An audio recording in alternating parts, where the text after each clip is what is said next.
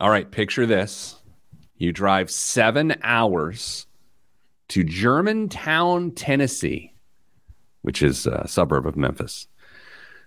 You arrive at uh, near midnight on a Friday night, and before you know it, when you walk into the Holiday Inn Express in Germantown, Pennsylvania, wait, hold on, Germantown, Tennessee, you realize that while there are soccer families at the hotel that you're staying at, because you yourself are a member of a soccer family for a soccer tournament, there is also a clown convention at your hotel. And that's how I started last week. And ladies and gentlemen, welcome to the Pete the Planner Show.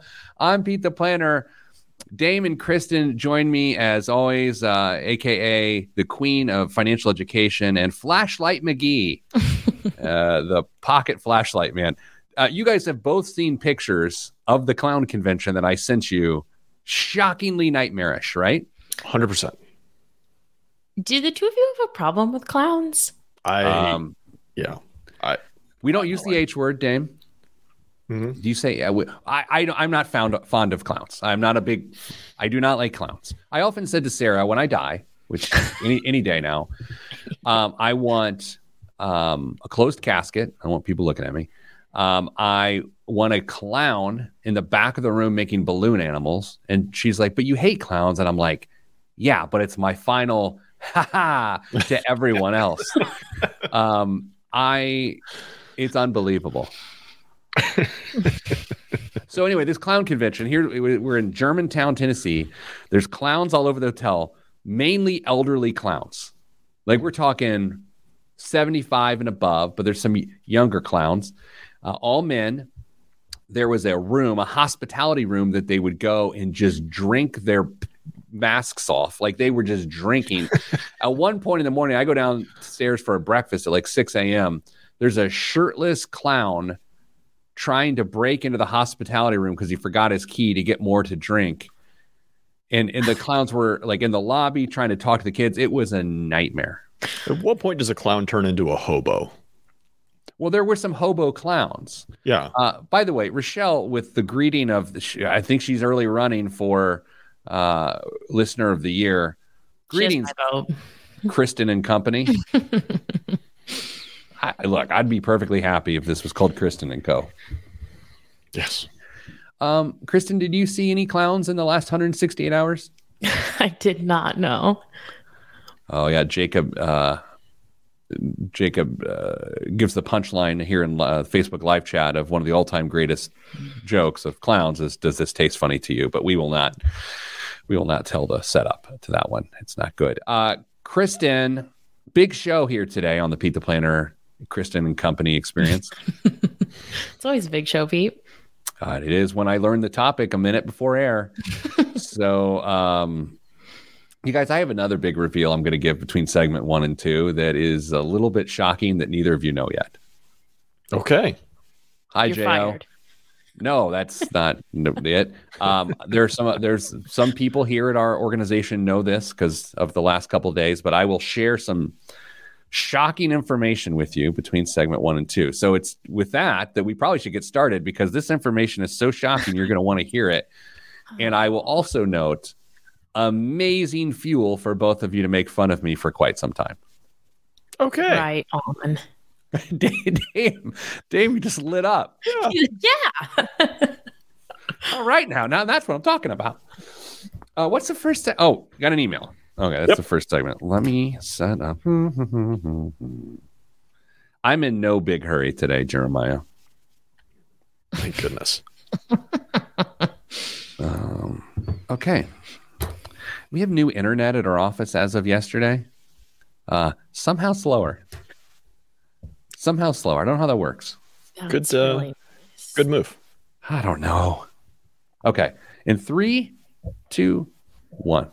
This week on the Pete the Planner Show, we answer your money questions. Here's how the show works. You email us ask pete at pete the planner dot com. That's ask pete at pete the planner dot com, and we will answer your email. I used a plural.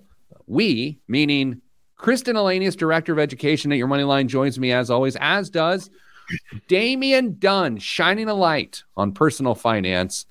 Dame, hello. Hello, Pete. Uh, Miss Elanius, hello. Hello.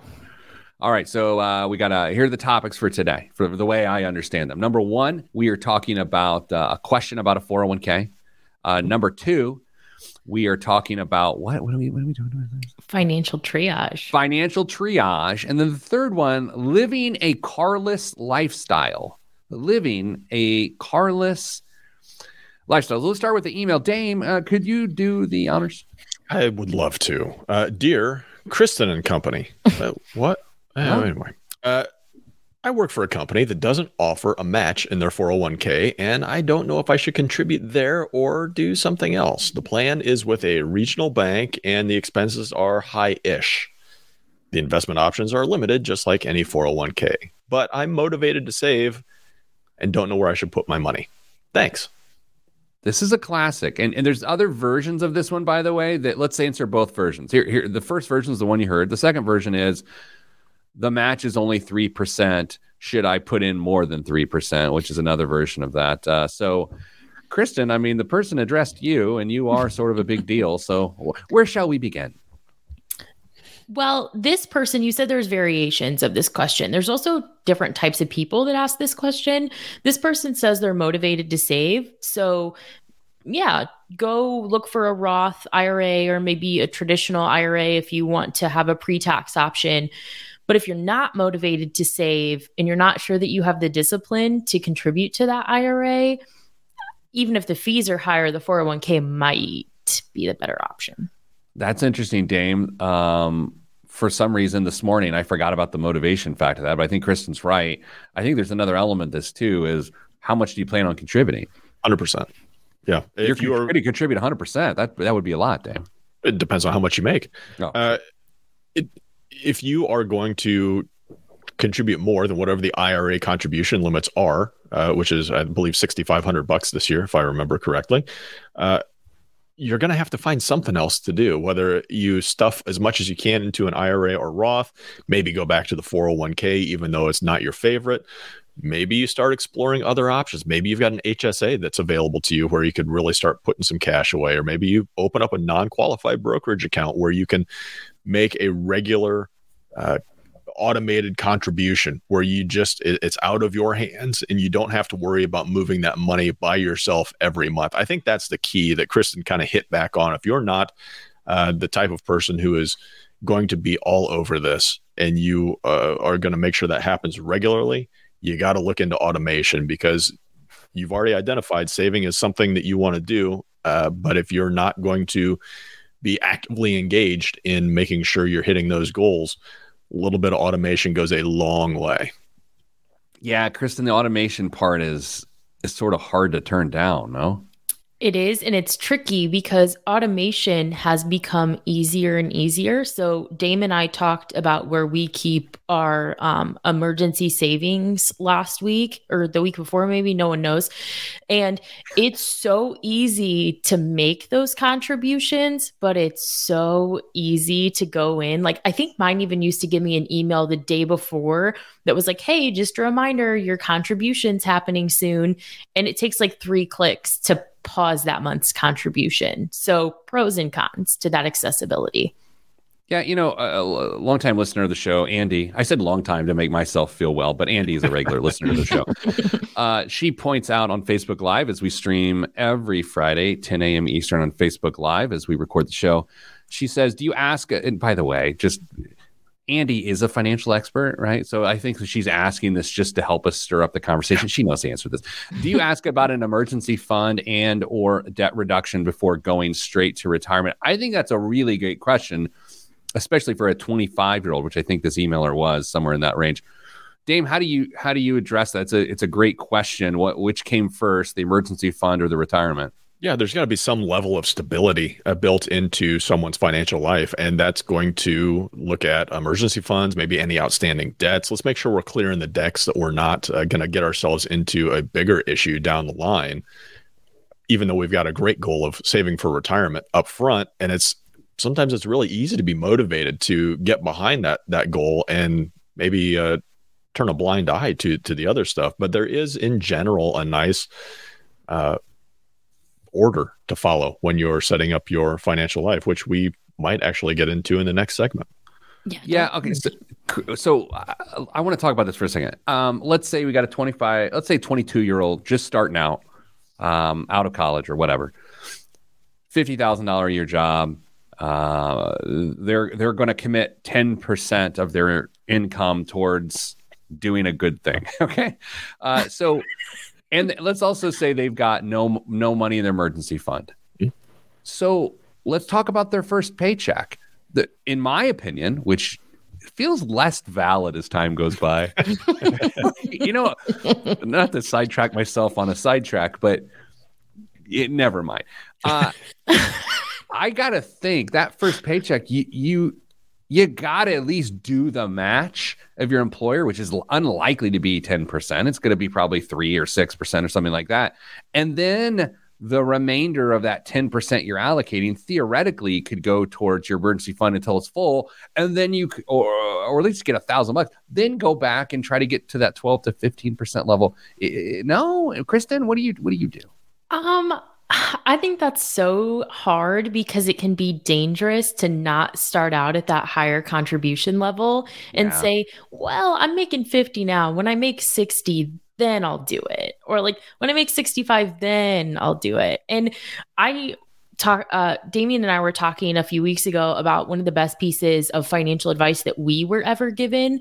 And it doesn't work for everyone, but one of the best pieces of financial advice that I was ever given was right before I started my first job out of college. One of my professors said, contribute what you want to contribute as a percentage to retirement because you've never had it and you'll never miss it. And I started doing that almost out of the gate. And I don't think that I would have been as successful in my approach to where I want to be from a retirement contribution perspective if I hadn't started out that way. Well, you've heard me, Dame, real quick. You've heard me say before, my biggest regrets are twenty-two to twenty-eight, where I didn't take the advice of the professor. Dame? Full disclosure, Kristen was in a college program that focused on finances. So yeah. it, it's, it's, it's easier to make that, that sort of statement to a group who's already focused on money. If you're talking to, you know, some, but almost any other department in, in the campus, you're probably going to have to give a little bit more specific instruction to it because, well, how much do I want to contribute to retirement when I'm twenty-two? Nothing. Uh, there's, I've got stuff to do. I've got student loans. I've got all this other stuff that's going to consume my money. Um, it was easy advice for, for your professor, but it's, it's maybe uh, needs a little bit more sharp of a point on it for most people. Can I give the piece of advice I really wanted to give about the twenty-two year old starting out their financial life that's really out of touch? And that yep. if we've got the wrong twenty-two year old listening, we're going to get a bad iTunes review. Excellent. Yes. At some level, you could consider just putting all ten percent into your four oh one k and then dipping into the gig economy for three months to fund that emergency fund and then dropping back out of the gig economy in the form of DoorDash or Uber or something like that. Is that, how out of touch is that versus how practical is that? I don't want to answer that question. Well, there's your answer.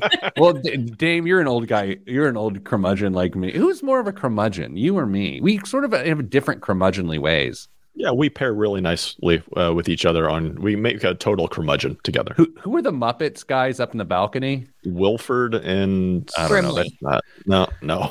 Coming up after the break, two curmudgeons and a lady, right here on the Pete the Planner Show. Two curmudgeons and a lady is a good name for a show. Um, no, I was saying that recall from an old show. That's what you said their names were the last time we talked about them. Yeah, Statler and Waldorf. Andrea knew. Of course you knew. Yeah. Oh, yeah. There it is. You guys, I'm in a situation here right now that I find myself in a lot on this show. I glanced at my email inbox, oh, and there's no. an email I really want to open. But if I open it, I'm done for the rest of the show. I won't be able to concentrate. But I really want to open it. Wait until the last segment. I don't know. Like, I really want to open it. But I'm telling you, it would be uh, amongst the most distracting emails I've ever opened. So I'm not going to do it. I Good appreciate call. That. I don't think. All right. All right, are you ready for me to tell myself a little bit? It's, now, this, I just want to admit, this is going to come off like a humble brag, but it's not meant to be. It's it's it's an awkward situation. I have an awkward situation I need to share. Please do. So I'm sitting in my basement with COVID two weeks ago, mm-hmm. watching Yellowstone, the entire series. Basically a cowboy. At that point, I mean, I was wrangling pillows in my basement. I had steer roped our furnace. It was very impressive. And I received a text message from a friend of mine who is the editor of a magazine. Okay. And she says to me, hey, we're doing a money issue. Can I interview? Okay. Not a big deal. Sure. Not a big deal because, yeah, Kristen does. We all, all three of us have done that. Not right? Mm-hmm. Yeah. Not a big deal. And she said, but as part of it, we would shoot you for the cover. And I was like, oh, I, oh. And there's another piece of information I need to share with you here that is why this is a weird thing. It's a fashion magazine. I knew it. So I, I so knew it. I, so I am going this afternoon to be a cover model of a fashion magazine on money. And I, I've been for f- about forty-eight hours. I don't know what I'm going to do with my face during this shoot. So if it's about, if it's like a business magazine, I can look like mm. it's a fashion magazine. So I don't know what to do with my face. Now, Kristen's a bit of a fashionista. We know this. We've seen her, her headshots, well, well, inverse turtleneck. So they said, here's what they got. They're like, bring three outfits, wear whatever you want that feels like represents your brand or whatever. And so, Dame, you've you've known me for five mm-hmm. years, and you have a sense of me before that. Previously on this show or whatever, I would go and I'd be suited up, and I'd try to be like, oh, I'm not there mentally right now. It's also a fashion magazine. If you buy a fashion magazine, do you want to see a weird bald man in a suit on the fashion show? I'm like, I'm not going that direction. I'm wearing my puffin sweatshirt. I'm wearing this. I for for the podcasters, uh, I am wearing my puffin. It's Hoodie Friday here at Your Money Line. I'm wearing my it's a it's a decolletage. I don't know what this is. It's a, I want to say decolletage. That's the wrong word. The puffin doesn't have cleavage. I'm, I'm, I'm, I'm just like wearing like I don't know. I'm so uncomfortable. I couldn't say. I mean, I could have said no, but she's a friend, and like I didn't. What's you guys the, are going to get this photo and mock me, I feel. Yes. What's the circulation of this uh, magazine?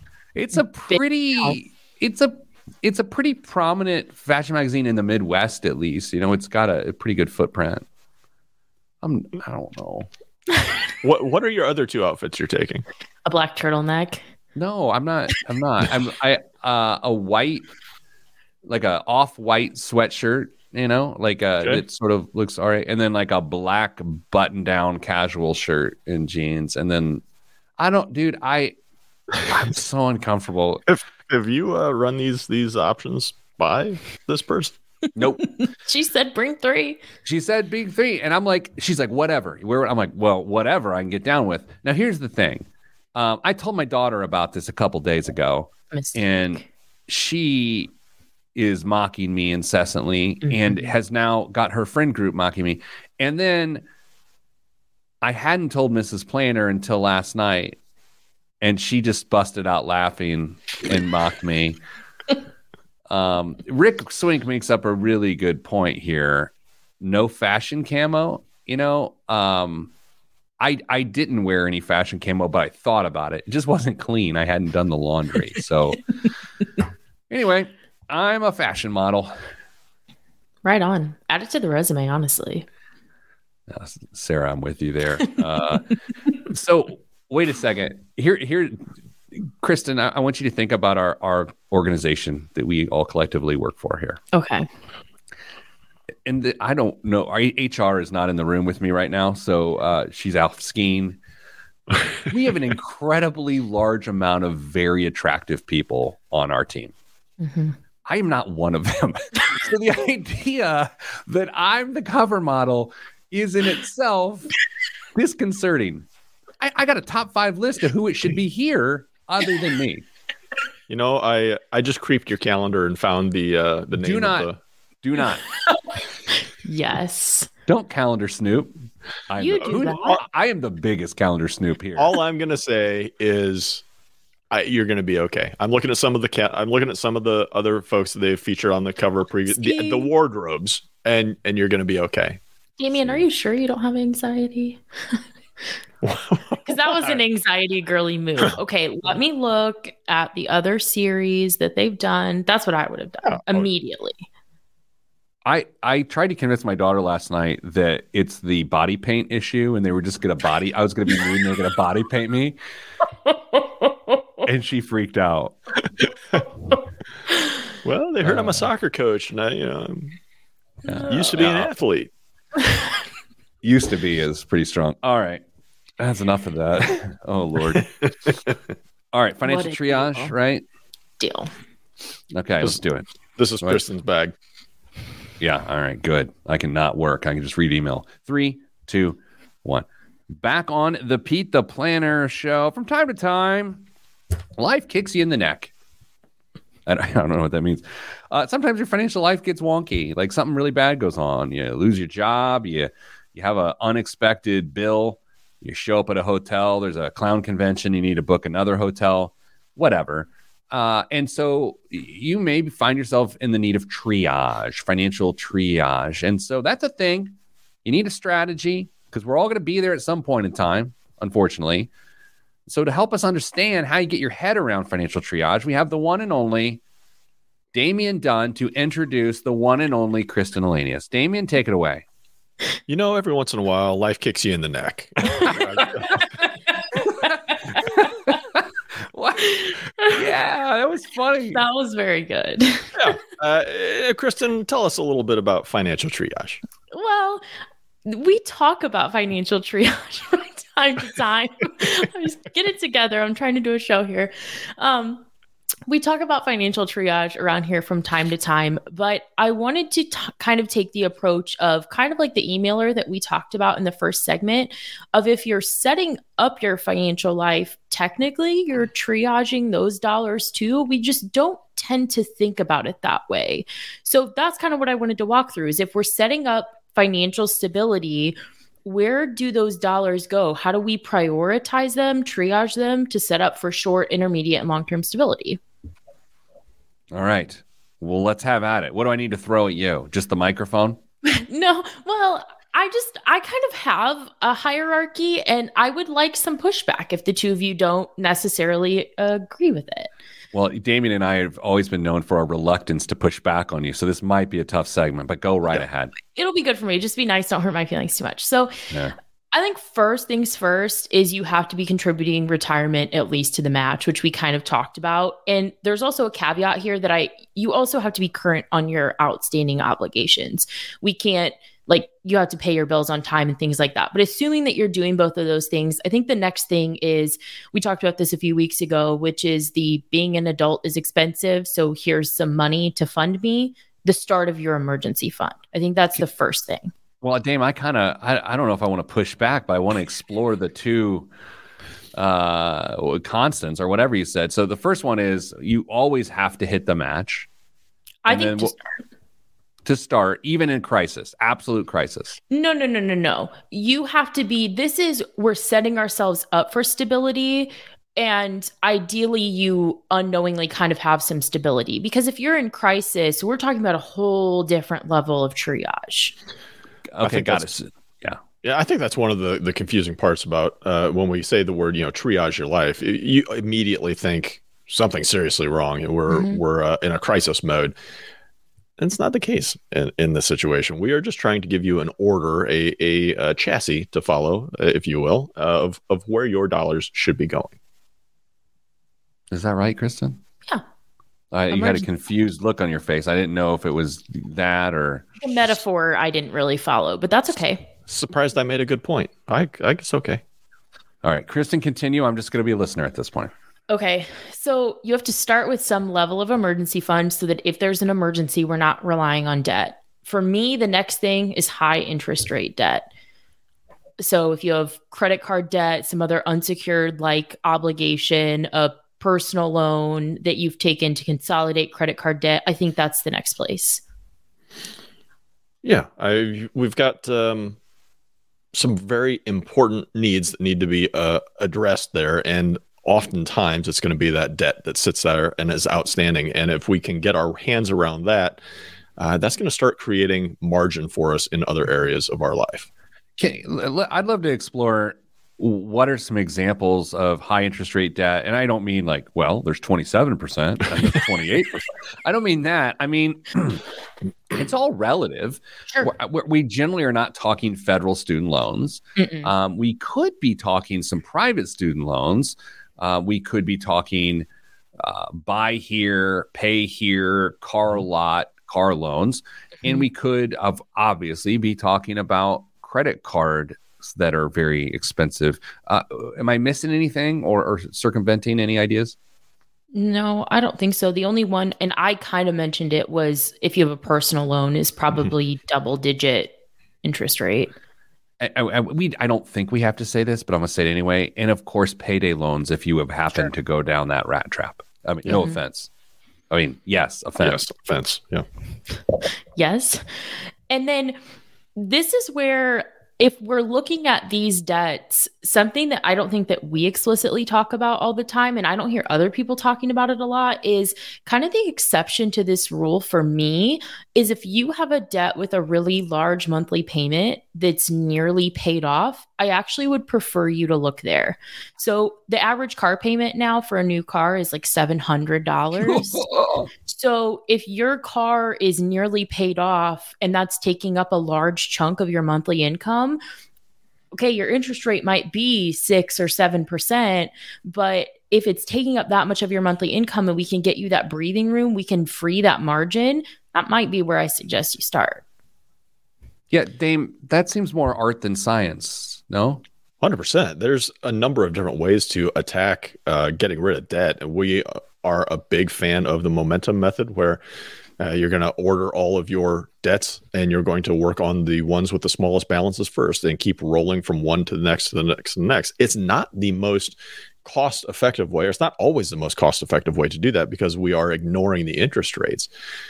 So that's one way that you can uh, pay off your debts. It's we know it's um, effective. It's psychologically, it helps you uh, get the ball rolling and get a couple quick wins and uh, keep the keep the thing moving forward. But there are strategic ways or artful ways, if you go with the Peter Dunn route, of being a little bit more tactical with your debt repayments. And if, as Kristen said, you are really, really close to paying off one that's going to free up a whole bunch of cash and help you uh, either uh, move on to another goal or pay off other debts faster because now you have um, more money in your uh, uh, your bank account to dedicate to that every month.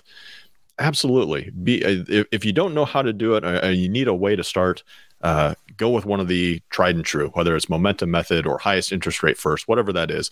But if you can look at everything, organize it, lay it out, and say, you know what, I'm really close to getting that paid off, and I that could be a huge benefit for me in a couple different areas of my life. Don't be afraid to set up your own plan. Just stick to it. That's the key.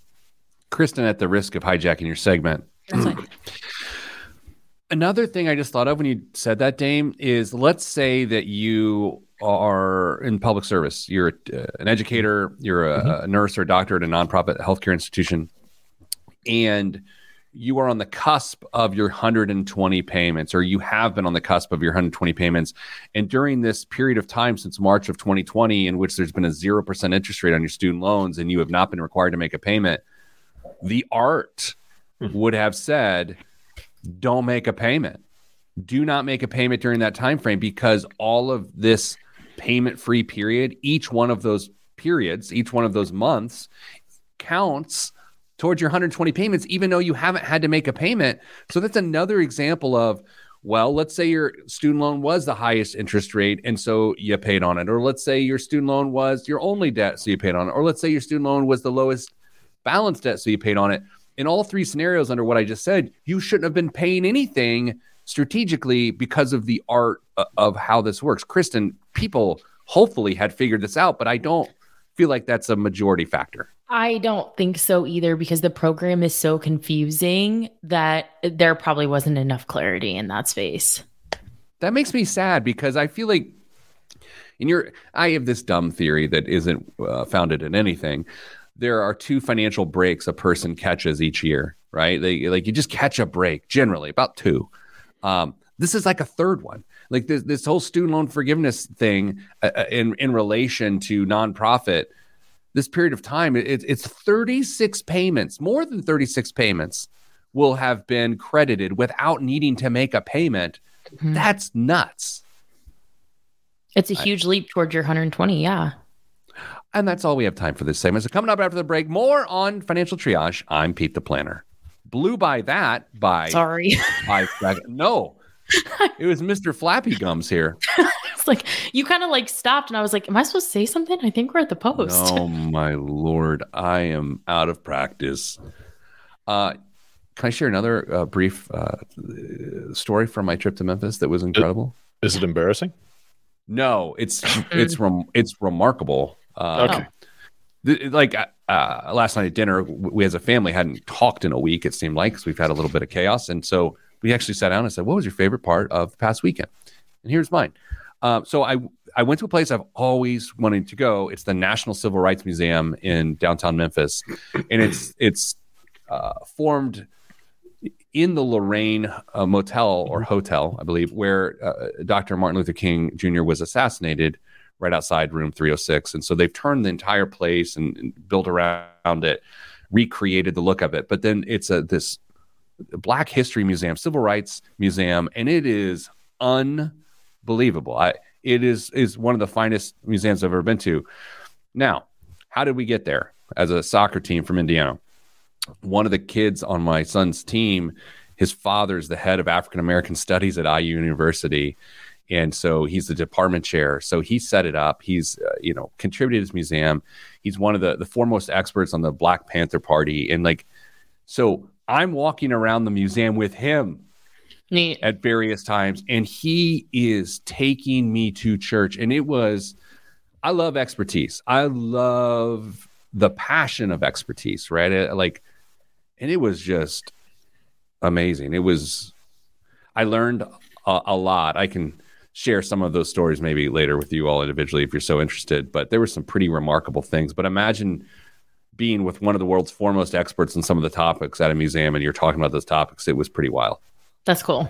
That had been an amazing experience, I'm sure. It was. It was really cool. The boys um, did, a pre- I mean, they're all ten-year-old boys. I mean, you know, they get a little squirrely, but yeah, it worked out pretty well. But it was a pretty powerful place. Um, and then, of course, we went to Bass Pro inside of the pyramid uh, there in Memphis, which, uh, yeah, that was fun too. Yeah. Okay. Nothing like the Civil Rights Museum and then Bass Pro. Yeah. Makes sense. Um, okay. We ready for, what are we doing here? Kristen, is there more meat on that bone? I mean, there is, but I kind of want to do the transportation thing. We can punt till next week, or we can do it. You know what? This is Kristen and Co. What are we doing? Your call. I want to do the transportation thing. I thought it was a good idea. Your boss says it, Dame. There we go. Okay. Um. Oh, my job. Three, two, one. Back on the Pete the Planner Show. You know, I daydream. I daydream of having hair, being taller. Mm-hmm. Being fun. But mostly when I daydream financially, I daydream about this life I'm living that doesn't involve a car. I don't know. I'm not an eco warrior. Uh, I'm not overly concerned about the planet, although I am concerned. Uh, but I have this dream of like living a car-free lifestyle. Maybe it's because my favorite city to, to be in is in New York City and Manhattan, and I enjoy that as a tourist. Uh, maybe there's some practicality in not owning a car. And I brought up this topic to Kristen, who is the host of Kristen and Company, the name of the show, and, and to Dame. And we thought, yeah, let's let's explore that. Now, Dame, your view of driving and my view of driving to begin are very different because you are what a person might call a car guy. You enjoy a good old-fashioned drive. So let maybe let's start there. Yeah, I I um. I like driving. I grew up uh, driving all over the place with my dad. I uh, got a lot of fond memories of that. I'm starting to do the same uh, with my son. We're we're uh, going on a couple trips this summer where we're just going with a big group and and doing some some great driving stuff. So when I think about driving, yes, there is a practical side to it, and it gets you from where you are to where you need to be. Uh, and being in, you know, rural Midwest, it's pretty necessary because we can't just walk to the, the corner store. It, I guess we could, but we'd be in great shape if we did. But uh, there's a very practical component to transportation. But in my personal um, view, I really like driving. I would rather drive on vacation than fly in most cases. Uh, so the fact when I go on vacation or I go away for business and I'm stuck in a major metropolitan area, I hate driving in those places because I can't just get out and, and drive if I want to. It's um, it reduces it to that that very practical A to B sense. So living a carless existence for me uh, is hard for me to imagine. It's not something I would desire to do, but I will give you the caveat, Pete, that um, you know, you see these idyllic pictures of little villages in Europe that have been there for hundreds and hundreds of years.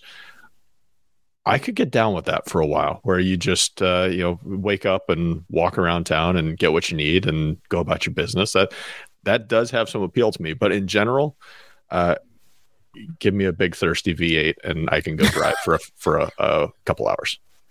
I love it. But Kristen, before I pull you into this, or shall I say drag you into this, mm-hmm. um, Dame, can, can I ask a couple clarifying? You and I, again, we the fun part of this show for you and me is you and I share a lot of sensibility. Mm-hmm. I... I can't understand what you're talking about here. When you when you talk about like just go for a drive, it, is speed involved? Is like hot hot cornering going on? Are you braking hard? Like what? Like what is happening that is like going for a drive? I Pete, I, I be, say that with respect. I just don't understand. That would be illegal and dangerous, and I would never do those things on public roads. Uh, but there's you just go out and enjoy. Uh, I, I, I enjoy all of those things. And a couple of the trips this summer may or may not include doing that on very beautiful roads. And I'm, I'm looking forward to it. So yeah, it's sometimes it's just get out, cruise, enjoy the sunshine, um, you know, coming through the windshield or, you know, whatever you've got. And sometimes it's, hey, let's go have some fun and go through a quarter tank of gas in thirty minutes and go from there. Okay. Man, I'm hijacking this segment too. Dame, I got more questions. Let me have them. Maybe this is an off-air conversation. I'm just like, I, and, and, and true, I, I ask all these with respect. I just don't understand. Okay. Like, so are you like at ten and two? And are you like, or, or are Sometimes. you like palming the wheel? Or are you, you're listening to music? Are you talking to your kids about the birds and the, like, what do you do? Uh, I mean, it, it depends on kind of the focus of the drive. If if you're out just cruising, uh, you have one hand on the wheel. You might have them down uh, like at uh, you know five and eight, just kind of cruising along. Uh, you never done that? Like uh, just depends on. I don't on, know it, what's happening. I, I feel like if I put you in the alien. if I put you in the car that I was driving, it would make more sense. Uh, but every once in a while, you're focused. The music is turned way down, and oh. you are are. hauling, and you're focusing on doing what you need to do to have as much fun as possible. All right, Kristen, let's drag you into this. Uh, a carless lifestyle, does it appeal to you? It absolutely appeals to me yes. because nothing about time spent on transportation appeals to me. I don't commute now. My commute is literally sixteen seconds. Um, and that's ideal for me. I don't want to be in the car. I One, I get car sick, so that's like a whole nother thing. But I just view the whole thing as kind of, respectfully, Damian, I view the whole thing as kind of a waste of time. So I don't like here, it. Yeah, here's my thing. I, I I did write a column in the Indianapolis Business Journal last week in their downtown Indianapolis issue about my regrets of not living downtown when I mm-hmm. was young and had mm-hmm. no people to drive to Memphis to a clown convention. and and like for me, it's like wake up, go for a run. Uh, walk, shower, sorry about the imagery, go to a coffee shop, and then walk or bike to work. And and then you're grocery shopping downtown, and you're walking, and you're pushing a cart or something. You're, you're, you're going to eat downtown. If you need to go somewhere, you either Uber or maybe do like the, the electric rent-a-car thing. Like, I just like this idea of a tight footprint that is walkable. If I lived in a place where traffic was horrible, uh, or, or at least much more than what I experience, or it took me a long time to, if it took me forty-five minutes to get out into the country or somewhere where I could actually drive, I would probably have a view much similar to what yours is, Pete. But now it's just so accessible. And it's what I grew up doing with my dad. It's something that I enjoy and will probably look forward to doing as long as my kids will let me have the keys when I get older. I have a slightly unfair question I'm going to ask Dame that does seem very judgmental. Mm-hmm. When you're driving, do you woo? Are you like, woo? Do you do any of that? It's not Louise. No... It's not the Duke brothers. Okay, like I just that. had it's to just... ask. Sorry. Kristen, there's a financial side to this too. If fifteen percent of your budget is set up. No. Yeah. That's exactly what I was thinking. Is there so much that goes into owning your car, your vehicle? You have to either buy it or pay monthly. You have insurance, you have plates, you have fuel. If you can eliminate all of those expenses, that's a lot of margin, Damian. It's uh, it's entertainment budget as well for me, as far as I'm okay. concerned. I get that, dude. Like, well, I mean, look. Uh, think about someone who enjoys beverages, uh, adult beverages. It's like, yeah, hey, you can have some water, you can have some milk, but it's like, well, no, I, I'm I'm taking the, the need of liquid and I'm taking it to a, a more expensive level. That's I don't view it any different than this from what you're saying, Dame. Yeah, it's it's where you're going to prioritize your dollars. Now, assuming you're not going, you know, crazy outlandish on, on certain things and really putting your financial stability and future at risk with how you're spending those dollars, uh, to each their own. Uh, if you're going to choose to live in a a, um, a bigger city where traffic is a thing, uh, or you know, downtown, uh, as as Andy points out, one of our listeners, you're going to spend that, those dollars elsewhere. You're going to have some some rent. You're going to pay more for housing probably than than what the average person does up where I live and, you know, where people enjoy cars. Uh, but yeah, it's, it's, uh, all preferences, man. Kristen, how, uh, maybe it's off topic with thirty seconds left, so I don't miss the post yet again in the show. uh, by thirty seconds, I mean a minute and ten seconds. But, uh, Kristen, how often do you drive? Like, how many miles do you put in your car each week? And by car, I mean Ooh. your truck. Like zero. I don't I don't use my vehicle at all. I probably put less than five thousand miles a year on my car. I see, I'm at this place, so I have a six mile commute either way, but it's the driving after work when I'm lugging my children mm-hmm. around to mm-hmm. trombone lessons or whatever. Yeah, Ted just got assigned the trombone for middle nice. school, so that's going to be a delight. Happy for you. Thank you. Uh I, that's where that's where the chaos in my brain exists, is all of the driving I do. Dame, you drive all, but this is your point. You both enjoy it, but then from a practical standpoint, you do drive a lot, a lot, way more than I. It, it, which is weird, way more than I wish I sh- did in that respect. But I do. I the, the driving is not what turns me off. All right. Well, thank you for exploring this with me. Coming up after the break, the biggest waste of money of the week. We're not talking cars. We're talking boats. I'm Pete the Planner. I mean, look, I made up for missing the post with a pretty good outro there. I got to be honest. Yeah. Um.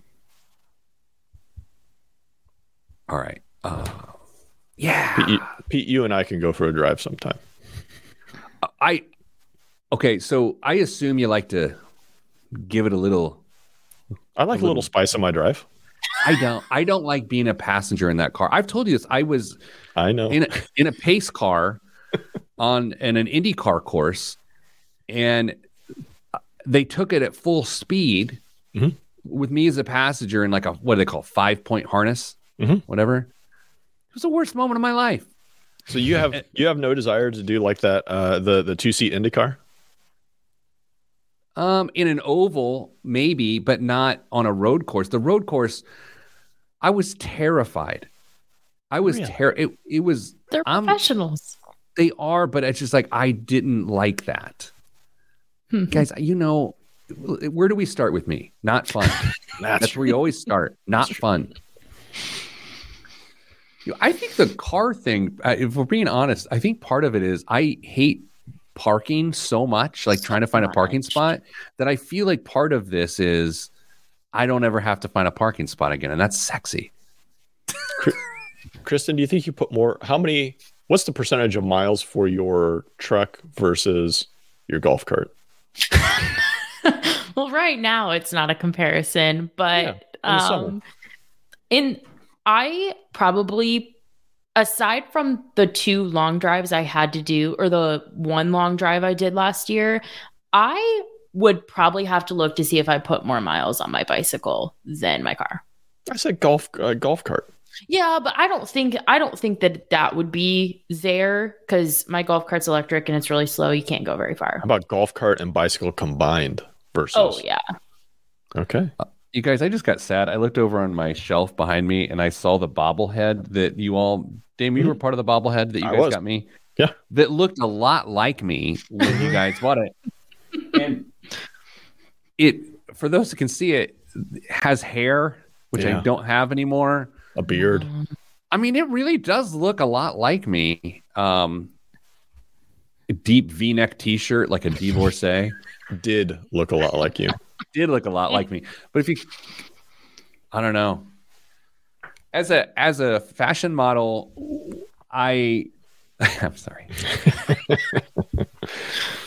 You're embracing okay. the aging process, Pete. You're not uh, going to go in for any work. You're just showing how you can age gracefully. You know, that's an interesting topic, actually, is like uh, plastic surgery or hair stuff. I, we've sort of talked about on the show, like, mm-hmm.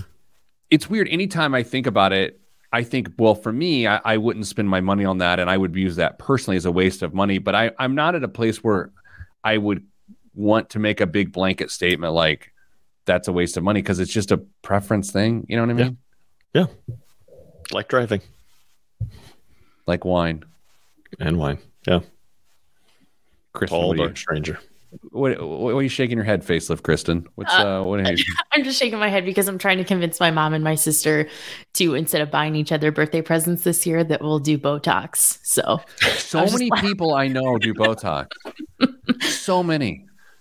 I don't know. I, we, we can't. This cannot be a topic. I, isn't that like isn't that like so hair club for men though? You know, once you start Botox, you can't really stop. Yeah, because it's not like forever.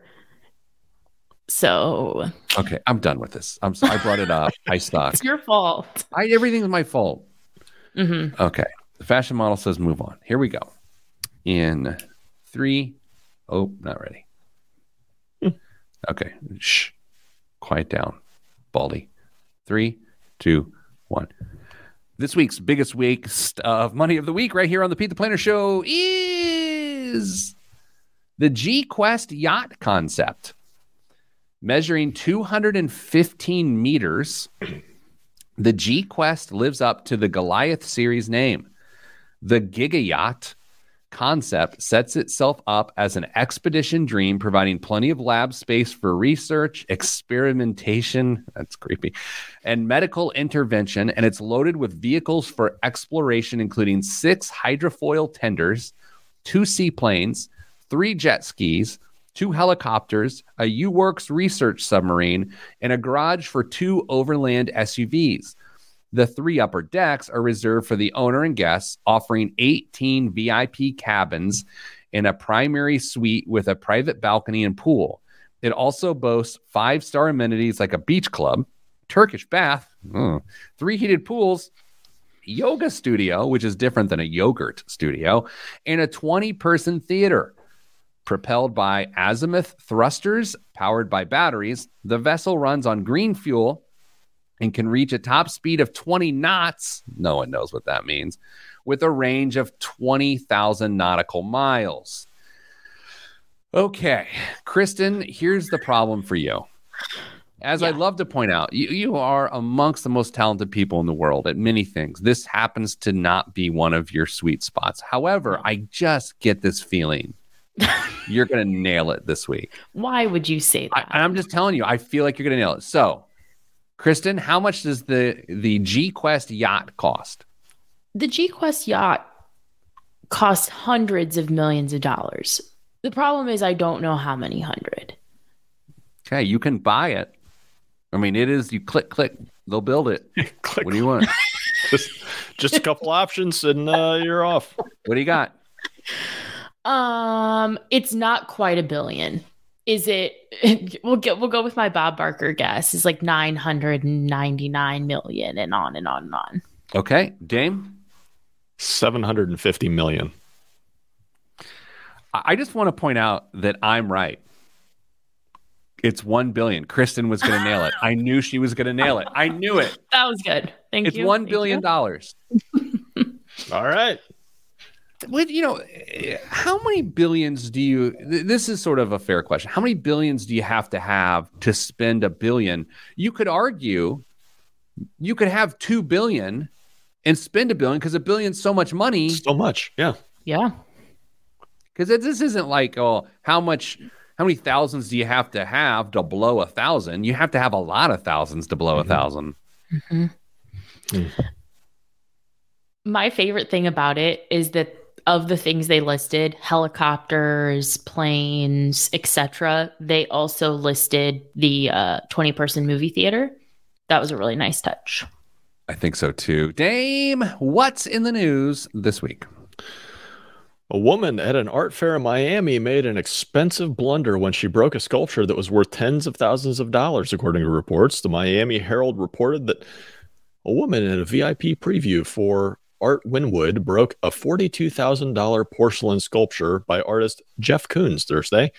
The sculpture in question was an electric blue balloon dog, which was part of a collection of balloon dogs by the artist. Fortunately for her, the gallery did not require her to pay the forty-two thousand dollars for the sculpture. An art advisor said the work of art was insured. Here's where it gets crazy, Pete. Even though it was broken in pieces, it could still be worth a lot of money. The advisor told the Herald that Gamson offered to buy the balloon dog's remains for fifteen million dollars on the spot. What? Yeah, it was forty-two thousand dollars in perfect working order.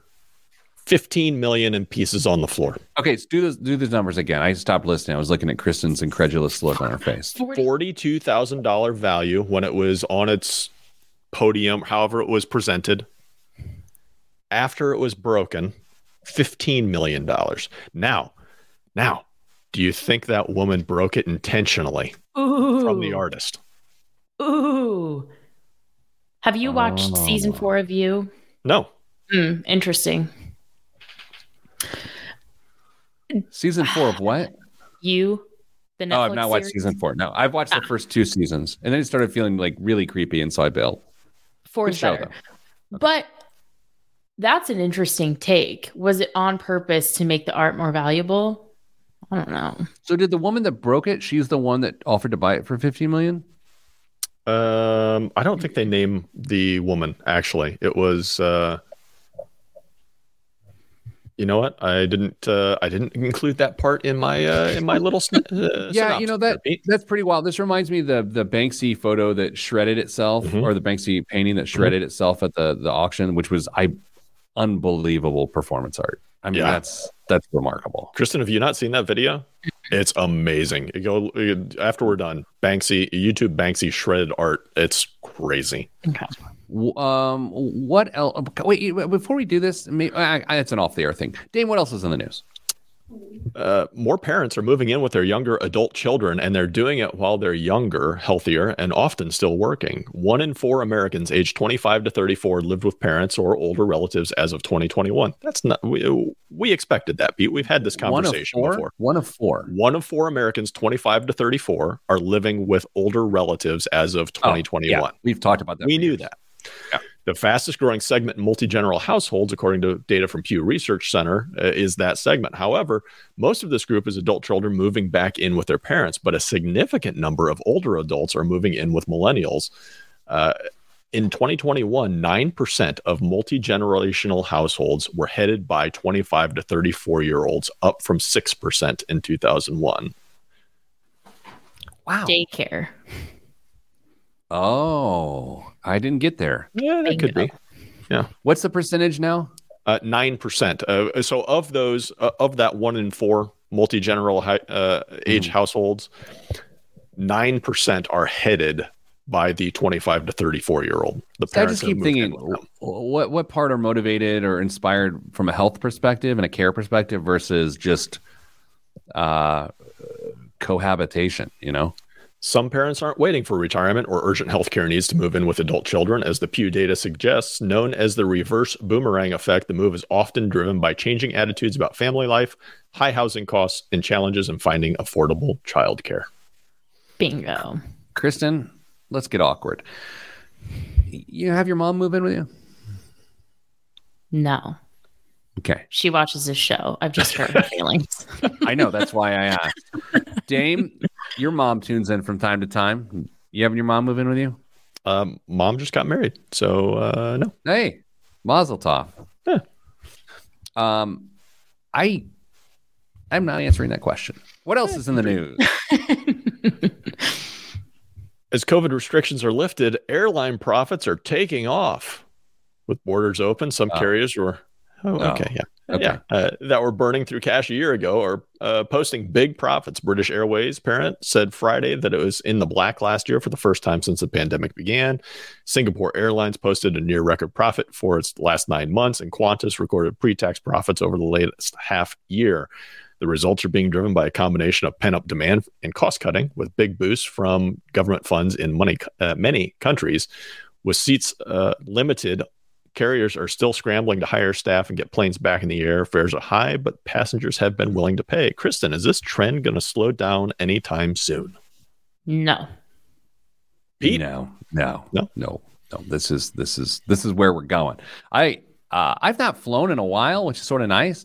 Uh, but boy, the spring uh, Pete the Planner show schedule is going to get pretty awkward. Uh, you're not going to see me a lot. So uh, we do need to figure that out. Are you guys going to do the show solo without your your boy? Or am I going to call in from wherever? Like, we're going to have to figure this out. Uh, before we leave uh, this week's show, I do want to make an announcement that we actually haven't announced publicly here at Your Money Line. Your Money Line was named one of the best places to work in Indiana by the Indiana Chamber of Commerce. So uh, if you want a job here, uh, we're hiring. Go to your money line dot com. uh, look at our jobs. I, I I usually don't plug what we do here, but hey, being named one of the best employers in the state of Indiana, uh, it doesn't stink. So, uh, right? Right? Feeling good, kids? Absolutely. Yes. Absolutely. Yeah. Good job to you both. Uh, Dame, by the way, exceptional show today. Dame, you're very funny. Very good very show funny. today. Uh, sending you good vibes. Good vibes are all that's in the budget. I'm Pete the Planner. And this is the Pete the Planner Show. Yeah, I was, uh, I was, I was pleased with that. I, I know it's a, it's an award, so it's somewhat like a should, social should, construct. But you know, you should be happy with it, though. I mean, you've you've put a lot of time and effort and uh, blood, sweat, and tears into what we do, and uh, to be recognized as a great place to work in Indiana. It's great. Yeah, I just definitely feels uh, I have a lot of pride in it, but it definitely feels like a team team win here. I will say it's weird having been in business for a long time. Like, my two so far most gratifying moments are are are this in a way, although I don't own responsibility for it, but I do have pride in it. And then when we all got health insurance, like, that was like honestly, like I don't know, deal. It's a small business that have that isn't required to have health insurance, mind you, because we have less than fifty people. That was seemed like a big deal. So those, uh, yeah, good good week, everybody. Uh, thanks for contributing to being a good place to work. I mean, a best place to work. Yeah. yeah. Okay, uh, Kristen, big plans this weekend? Not this weekend, no. No, jeez, no driving. No. Oh, no driving. I mean, Purdue does play I U on Saturday. Oh, so. It's gonna be so annoying. I get so annoyed by that. Why? How, why? Because of I U fan. You just don't get on social media, and you don't. I'm not. It's, you can't avoid. It's just a feeling in the air, and it's Indiana. I it's agree. Just, you see the candy stripe paints, the pants, and people are just like, "Oh, oh, we fell down by thirty, and we came back." It's like, I don't care about any of it. Sorry. Ang- angry, sad I U fan. Social media is my favorite social media. It's it's. It's something. Well, and there's even more pressure on this game because Purdue beat I U when they played, like, what is that, three weeks? Or, I mean, I U beat yeah, Purdue. Yeah. Um, like, was it three weeks ago, maybe? maybe? Um, So this is their second meeting, but it's at Mackey, so. Uh, are you guys going to the five? We're doing a five hundred, Indy five hundred practice day here with the squad. Are you guys doing coming down for that? Dame, you do love driving. Me and my uh, yeah, I don't have a ride yet uh, for the show, but uh, I'll I'll probably you know bring my seventy-two quart cooler and just camp out in the infield. Kristen, are you coming down to watch other people drive? Um, maybe. I feel like if I decide to make this purchase that I want to make, I feel like that would be a good time. But yeah, I think it should. I think you should all the we'll way see. around. Wait, we'll am see. I missing something, or is this like part of the joke? Inside like, baseball. It's a conversation that Kristen and I are uh, that I'm trying to convince her, uh, corrupt her in, in certain automotive ways. And, Don't uh, do that. Don't listen to him. It wasn't. He didn't. It wasn't. Uh, I ha- already was on the hunt for something, and I posted it on social media. And Damian was like, "Yes, do that." So we'll find a camper. Uh. No, not currently. Yeah, it's a thing. All right. Um, that's it. We're done. This clown show is over. Mm. Uh, I'm off to a photo shoot. Oh my God. What? Why? Why? Uh, Let's not forget, you said yes. True. You know what this reminds me of? The time when I got in trouble for Missus Planner, justifiably. When I came home late one night, I was like, hey, I got a work thing. She's like, okay. And we had two young kids. I get home. They're just, it's an it's an S show. It's a clown show. It's just crazy. She was like, well, what was it you were at tonight? Oh, no. And I was like, well, I was a celebrity judge at a pie contest. And she was like, what? Are you kidding me? And I was like, well, yes. And she was like, no, you weren't. So I was eating several pies as a celebrity judge at a pie eating contest while my wife was handling my the spawn of my mere existence. Oh, it was terrible. Do you remember what your favorite pie was? I'm an apple pie guy, but I think there was a chocolate cream pie that that was uh uh bussin', as the kids say. Right on. Oh my God, what's wrong with me? How much would it take for you to get a, a few of those magazines and autograph them and just like leave them laying around oh, your house? Stop. Sign, sign the cover. I um, I have so many feelings right now that I that are complex. None of them are really good um, feelings, but whatever. Anyway. Hey, you know what? Say yes, everyone, and see what happens next. This is an inspirational message from a cover model. No, just like, I don't, hey, um, s- s- stay getting money.